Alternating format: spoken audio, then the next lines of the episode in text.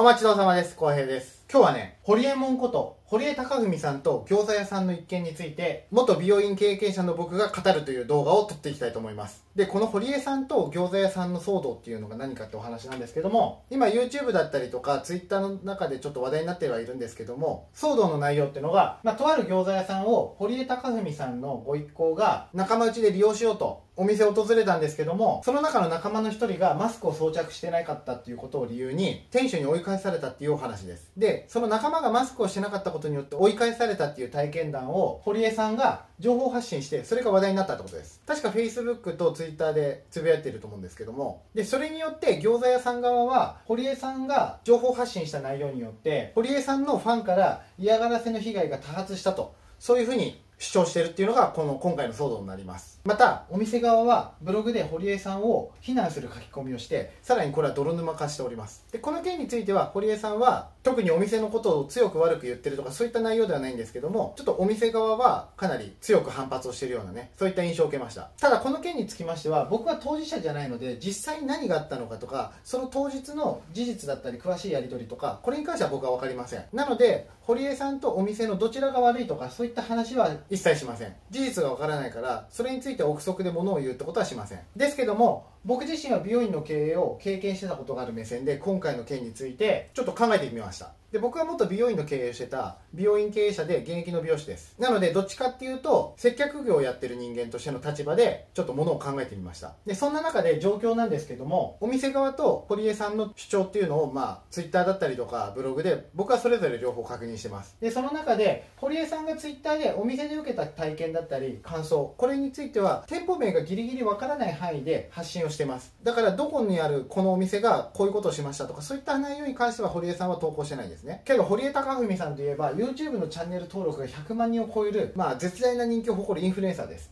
なのでその影響力はなかなかやっぱ強いものがありました。なのでこれによってお店側はブログ記事で一部の堀江さんのファンに特定をされてしまってお店が批判を受けたりとかそれによっていたずら電話がいっぱいかかってきたり誹謗中傷を受けて迷惑したとね、まあ、大体こんなようなことを主張しております。ブログっていうのはねアメブロで誰でも一応見れるような形にはなってたので、まあ、興味ある方はちょっと探して見てみてください。でお店側としてはブログの内容ではま営業妨害になるんで警察にも相談したし今後は民事で弁護士を入れて、まあ、訴えることも視野に入れてるようなねそういった内容のことについてブログで書いております。廃品回収税。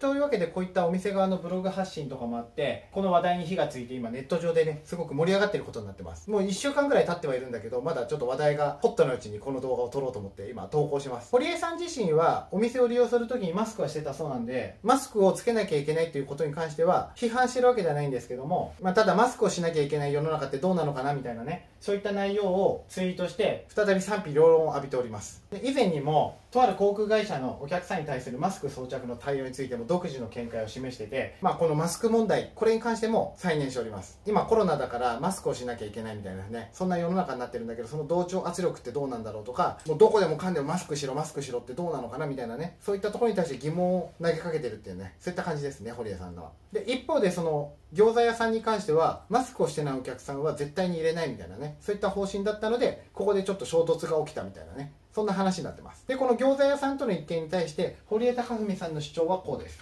でお店側が主張していることっていうのは事実と異なります。で堀江さんはマスク装着のルールを聞こうとしただけなのに一方的に追い返された。でそれと別件でマスク社会に対してどうなのかなって疑問を投げかけている。まあそういった内容が基本的に堀江さんの主な主張です。でまた堀江さんの主張として、まあ、ファンがお店に迷惑をかけていることは堀江さん自身には関係ないことだしそもそも堀江さんのファンが本当に迷惑をかけているのかどうかっていうそこに関してもわからないと。そういったお話です。でまたマスクをしてほしいっていうねお店側の主張これを否定するつもりもないっていうふうに堀江さんは言ってます。で一方で餃子屋さんの主張これをアメブロのブログ記事からちょっとね引用させていただいてます。で逆にお店側の主張としては堀江さんの主張が事実と異なるとえこういうふうに言ってます。でお店の方針に従わない人は有名人だろうが関係なく対応する。で堀江さんっていうのはお店にとってすごく迷惑な存在です。むしろクレーマーですとそういうふうに言ってます。で当日その場にいた店主の家族だったりとか他のお客さんも承認になってくれてて、まあ、当日あった出来事これに関しては事実確認ができていると。でまた防犯カメラの映像が証拠もあるのでその防犯カメラの画像っていうのもブログに公開してました。ただそのブログに書いてある内容として投稿主の店主っていうのはやっぱすごくショックを受けてるのかなっていう印象があって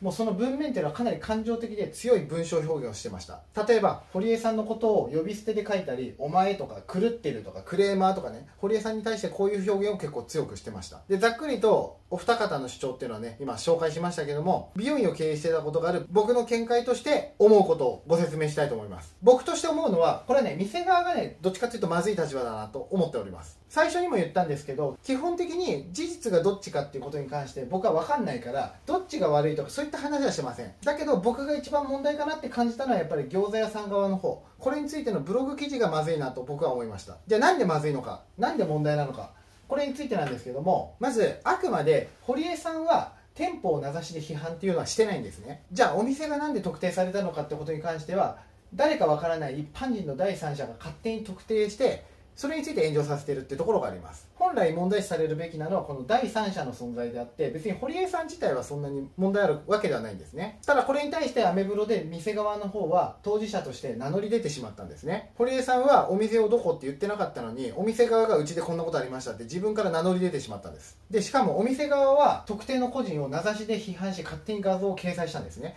この場合は堀江さんの画像を勝手に出して堀江さんを勝手に名指しで、まあ、批判したってことです。でこれに対して僕は店側の対応がやりすぎだなっていうふうに思うんですね。じゃあちょっと僕の経験談からこのお店側の行動についての見解を述べたいと思います。で僕はかつて美容院を経営してた経験がある現役の美容師です。でその僕も美容師をしてた時はやっぱ批判的な意見をもらったり悲しかったりとかしてイライラしたこと。これもねすごくいっぱいあります。これはね他の動画でも言ってるんでまあ、興味あればその動画を見ていただけると嬉しいです。だからお店側がショックだったなって気持ちも僕は分からないでもないんですね。ただし理由はどうあれですよ。やっぱりお店が特定の個人を晒し上げるっていう行為は店側はやっちゃいけないっていうのが基本です。でそれは何でかっていうと仕事として接客業としてそれは信頼を失う行為になってしまうからです。お店という商売をやる以上はこれはやっちゃいけないことなんですね。でこうやって誰かを晒し上げるようなことっていうのをお店側がやってしまうとこの店はお店にとって気に入らない客だったり人間をインターネット上で晒す店だと。そういう認識をされます。そうなるとこの店行きたくないなとかなっちゃって長い目で見たら業績が悪化する可能性があります。一時的に迷惑を被って困ってるっていうのは分かるんですけども長い目で見るとこれによってお店の立場が悪くなってしまう可能性があります。僕自身も今まで美容師以外のことでも関係なくネットでさらされたりとか悪い口コミを書かれたりとか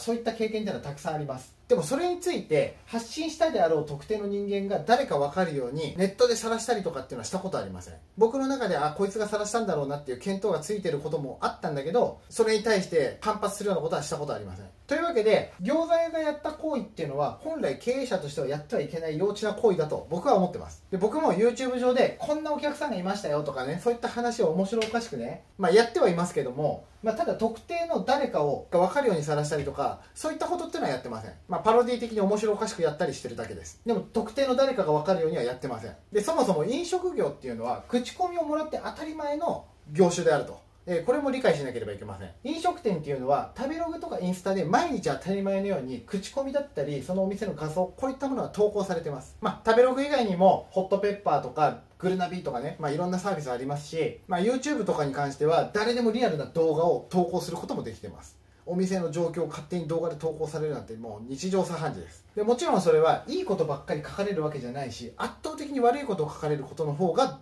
多いです。でそれに関しては美容院もそうです。美容院もめっちゃ書かれます。投書されます。SNS でめっちゃ話題にされます。悪いことばっかり言われることの方が多いです。よく考えてほしいんですけども普通ネットにいいことを書くためにあえて労力を割くっていうことは普通しないんですよ。一般の人は。でいいことを書くっていうことは相当お店側の仕事に感動しないとあえて時間を使って労力を使って書くってことはしないんですね。だからその労力をあえて使って書くっていうことはもう悪い内容なんですね。もう悪い内容を書いて相手を傷つけてやろうっていうのがもうモチベーションになってみんな書くわけです。人間っていうのはそういうものなんですね。もうそういうところに情熱を傾ける生き物なんです。でもそれは仕方のないことでもあります、まあ、もちろん誹謗中傷することっていうのは良くないことです。だから一般の方でもあることないことを書いたりとか相手を傷つけまくるようなことそういう書き方っていうのはやってはいけません。犯罪になります。だから絶対誹謗中傷はダメなんです。だけどお店側もそういった反応があるっていうのを前提で可能な範囲で改善努力をしていけばいい話ではあります。だから変に反応してはいけないってことです。相手をしない方がいいってことです。そういう変な人は。なのでいろんな意見とかコメントとかねもらったりすることあると思うんだけど本来は気にせずに前向きに捉えていった方がこの餃子屋さんにとってもいいってことです。だ今は大変なことが起きてるかもしれないです。でも人間いずれ飽きます。だからちょっと耐え時だと思って頑張ってほしいって思う部分もあります。ですが堀江さんがやってることっていうのはただの情報発信です。そういう意味では堀江さんが飲食店を利用しようとして体験したことだったり感じたことを、まあ、そこら辺のみんなが同じように発信してるのと同じことなんです。やってることは一緒なんです。今回は堀江さんがすごくインフルエンサーとして影響力のある人間だからその自覚だったり責任を問う声っていうのはあるし、まあ、インフルエンサーとして自覚のある行動っていう意味では、まあ、僕もその通りだなと思う部分もあります。まあ、だけど、基本的に堀江さんに関しては、まあ、まあ、関係のない部分でもあります。だから今回飲食店を利用しようと思ったけども、追い返されてしまった。こういった理由で追い返されてしまったとかね、まあ、そういった内容を投稿してはいるわけですけども、まあ、実際世の中では OL さんとかがね、インスタとかでこんなことありましたとかってさ、投稿してるじゃないですか。まあ、飲食店でちょっと理不尽な思いしましたみたいなね。そんな内容を投稿してるのと別に何ら変わんないわけですよ。店名を公表してないだけまあマシっちゃマシだと思うんですけどね。ですけどもお店側っていうのは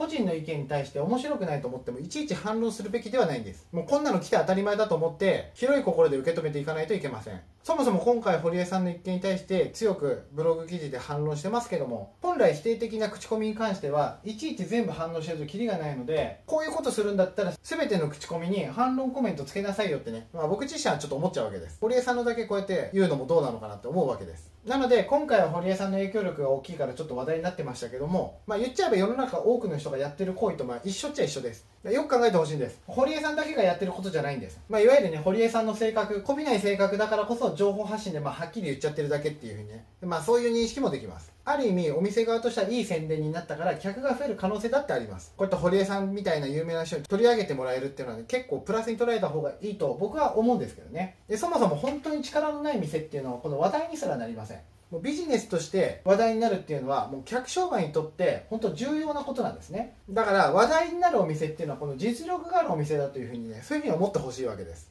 まあ、そういう意味で今回餃子屋さんに関しては騒動を気にせずに今後も頑張ってほしいなと美容院を経験してた人間としてそういうふうに思います。美容院を経営してた人間としてそういう気持ちでいます。そういうふうに思っております。でここで僕の経験談その2をちょっとご紹介したいと思います。で僕自身は過去にお店を経営してたってお話をしたと思うんですけどもその経営してたお店に全国放送のテレビ局から制作会社を通してとある番組の取材の申し出が来たことっていうのがあります。だけどこの時の制作会社側の人間が僕に対してこう依頼をしてくる時のこの対応だったり容量の悪さこういったものに対して僕がちょっとイライラしてしまって僕がそれを受け入れることができなくて取材の話が流れてしまって白紙になってしまったこと、まあ、こういった経験があります。でその番組っていうのはもう誰でも知ってる、まあ、とある某元人気アイドルのねその番組でした。で偶然なんですけど僕はねそのアイドル本人を実際に何回か別の場所でちょっと見たことっていうのがあります。でそれはカメラを回ってない場所も含めて見たことがあります。で僕はその時のその子の態度っていうのがねあんまり好感を持てなかったんですね。なかなかこうカメラが回ってないところとのねこうギャップを感じるみたいなね、えー、そういったとこがあったわけです。まあなのでまあそういった理由も含めてなんかねその子の番組に対してのその取材を受けるっていうのがなんかあんまりこう前向きじゃなかったっていうそういう気持ちもあります。ただ今思うとですよ。僕がその取材を素直に受けて即答して我慢して取材を受けて番組を作ってもらってたらお店は全国放送してもらえてたわけだから、まあ、ある意味では客寄せになってたんじゃないかなと今思うわけです。でそうなるとそれによって僕の人生も変わってたかもしれません。だからそういった意味では僕の反省材料です。この経験は非常に反省材料です。で低評価の口コミっていうのは貴重な情報源になります。で話戻しますけども今回堀江さんがやった情報発信っていうのは普段からみんなも何気なくやってる行為だっていうのは今お伝えしました。だけどこういった情報発信っていうのは基本的に悪いことではないんです。でお店に寄せられる意見っていうのは感じ方も人それぞれだからやっぱりいいことばっかりじゃなかったりするし逆にいい意見だったりいい口コミばっかりが寄せられるこれもね本来ありえないことです。で想像してみてほしいんですけどお店を利用するときに通販をするときに商品だったりそのサービスの口コミ。これをインターネットで必ず評価が低い口コミとかそういったものも絶対チェックしてるはずなんです。皆さん絶対やってると思うんです。僕もします。僕もチェックします。でそういう意味ではその悪い口コミとか低評価の口コミそういったコメントっていうのは結構ねこれは貴重な情報源なんです。ある意味これは。そういうお話で見ても今回の堀江さんの体験談情報っていうのは本当に貴重な情報だと思うんですね僕は。というわけでね、話のまとめに入りたいと思います。で、今回の騒動では、堀江さんが嫌いとか好きとかそういった話は全く関係なく、色眼鏡で見てほしいなと僕は思います。僕も別に堀江さんが好きとか嫌いとかそういう話で、この動画を撮ってるわけではありません。で、そもそも僕はこの餃子屋さんと堀江さんの騒動について当事者じゃないから、何があったとかそういった事実に関してはわからないです。だからどっちが悪いって話はしません。だから同じようにその時いた当事者じゃない人間も何があったのか知ることはできないわけだから、まあ、憶測だったり妄想だったり推測で断定的なことは言ってはいけないと思うし言わないようにした方がいいと思います。だこうするべきとかこうあるべきっていうのはねやっぱあんま言わない方がいいですね。だけど元美容院経営者だった僕の意見として思うことっていうのはお店側が個人を特定して批判する行為っていうのは客商売として信用をなくすことだから絶対やらない方がいいと、えー、そういうふうに思ってます。餃子屋さんがやった行為っていうのはお店をやる上ではやってはいけないことだと思ってます。まあ、お店にも限らないんだけど仕事ビジネスとしてやってはいけないことだと思ってます。でこのお店がやった行為っていうのは実際にお店側がお店のブログ記事で本当に堀江さん個人を晒して画像も載せて否定的に発言してるっていうねそういった記事なんでまあこのブログ記事を見る分にはお店がブログ記事で反発したっていう行為に関してはこれは事実なのでこの件を含めて考えたら僕はそういう意見です。お店がやっちゃいけないことをしてると僕は思いました。で逆に堀江さんがした行為っていうのは世間のみんながやってるのと同じことをしてます。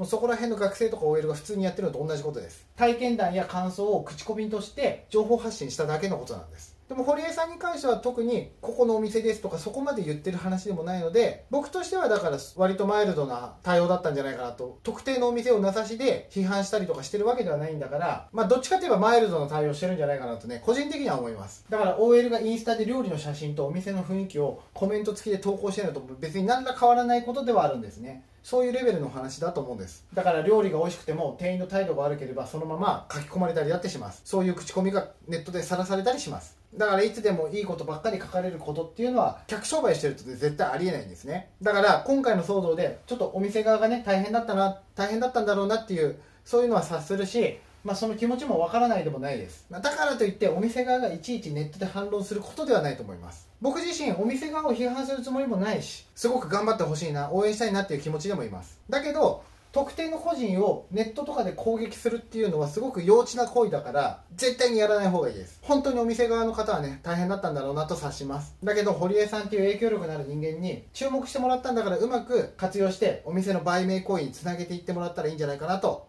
思っております。というわけでお店の方にもやっぱ頑張ってほしいなと思う気持ちもありますしでもできたら今後こういう幼稚なことはお店としてはやらないでほしいなっていう生意気ながらアドバイス的なことも言わせていただきたいなと思ってこの動画を終わらせていただきたいと思います誠に勝手ながら動画を撮らせていただきました。どうもありがとうございます。僕としてはやっぱり純粋に同じように商売をやってる方そういった方を応援したいので基本的にはお店側の応援しております。ぜひ頑張ってください。